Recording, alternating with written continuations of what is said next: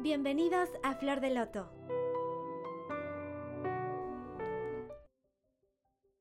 Soy suficiente. Una frase que me la he dicho un millón de veces. Una frase que me gustaría que no solo te lo digas, sino que te lo creas. Desde que somos pequeños, enfrentamos el primer reto, los estudios, sí. Muchas veces nuestro valor radica en ello. Somos buenos niños si sacamos buenas calificaciones y nos convertimos automáticamente en malos niños si nuestras calificaciones son malas. Nuestros padres nos dicen cosas como, tu única función es estudiar, no tienes que preocuparte por la luz, por el agua o por gastos de dinero. ¿Cuántos de nosotros nos sentimos identificados con esta frase? ¿Pero realmente es eso lo que necesitamos? Empiezas a sentirte mal, triste, desganado. Incluso lloras porque no te sientes lo suficiente para tus padres.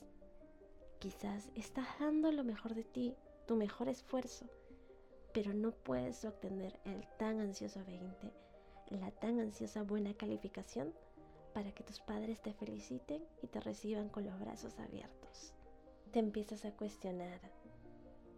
Te preguntas cosas como, ¿realmente soy tan malo? ¿No puedo ser un buen hijo, una buena hija? Entonces solo empiezas a quedarte callado. ¿Sabes?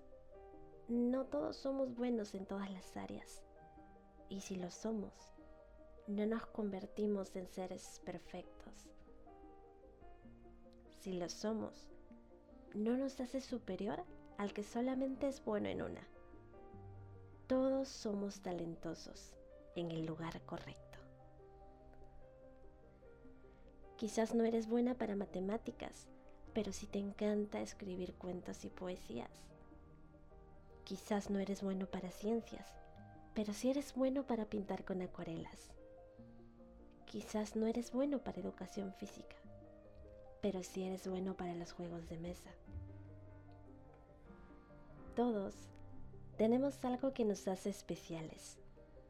Quizás no sea algo que se pueda ver a distancia, pero que si nos acercamos poco a poco y vemos dentro de ti, vamos a encontrar eso que te hace valioso y que te hace suficiente. Otro momento en que quizás no nos hemos sentido suficiente es en alguna amistad o en alguna relación sentimental. Si terminas los lazos con esa persona, nos preguntamos, ¿acaso no soy suficiente para él? ¿Acaso no soy suficiente para ella? ¿Qué me faltó a pesar que di todo de mí? Cuestionamos todas las cosas que hicimos y también pensamos en las cosas que no hicimos. Cuestionamos nuestras actitudes, nuestras virtudes, nuestros defectos, todo para saber qué nos faltó para poder seguir con ese vínculo. Repite conmigo, fui suficiente, soy suficiente. Siempre intento dar lo mejor de mí y eso es un gran paso. Entonces, ¿cómo dejar de sentirnos insuficientes? Lo primero es no compararnos. Tú eres tu única competencia. La persona a la que debes superar es a la que fuiste ayer. Así sea a pasos agigantados o a pequeños pasos que te impulsan, cada persona tiene habilidades diferentes. Cada persona sobresale en algo diferente. No te sientas mal porque alguien logró algo que tú deseabas mucho más rápido. Al contrario, mira y aprende. Usa el aprendizaje como modo de crecimiento. Hemos hablado anteriormente que muchas veces ponemos expectativas de otros sobre los hombros. Así que tú elige tus propias metas. Elige lo que realmente quieres hacer y cómo quieres hacerlo. Elige lo que realmente quieres hacer y cómo quieres hacerlo. A veces incluso nos dejamos guiar por la sociedad. Que tienes que terminar tu carrera antes de los 25, si no, no eres suficiente. Que tienes que seguir el estereotipo de belleza, si no, no eres suficiente. Que tienes que ser reconocido y famoso, si no, no eres suficiente. No necesitas impresionar a nadie, solo necesitas impresionarte a ti sentirte suficiente para ti, sentirte valioso para ti, estar conforme con tu vida, estar conforme con tu día a día, estar conforme con tu felicidad y con cómo sobrellevas los malos días también. Recuerda que esfuerzo no siempre es igual a sufrimiento. Querer alcanzar una meta no significa correr desesperadamente hacia ella y soportar días llenos de estrés y desesperación. Siempre hazlo en la medida en que puedas soportarlo. Siempre cuidando tu salud mental. Muchas veces no disfrutas llegar a la meta, sino tu camino hacia ella.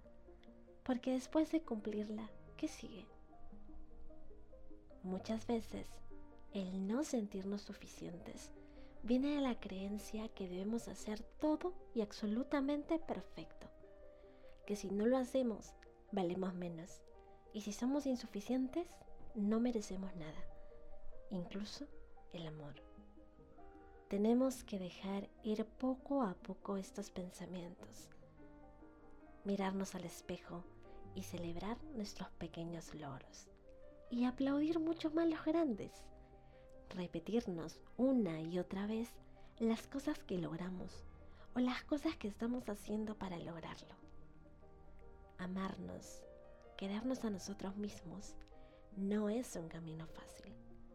Crecer como persona no lo es.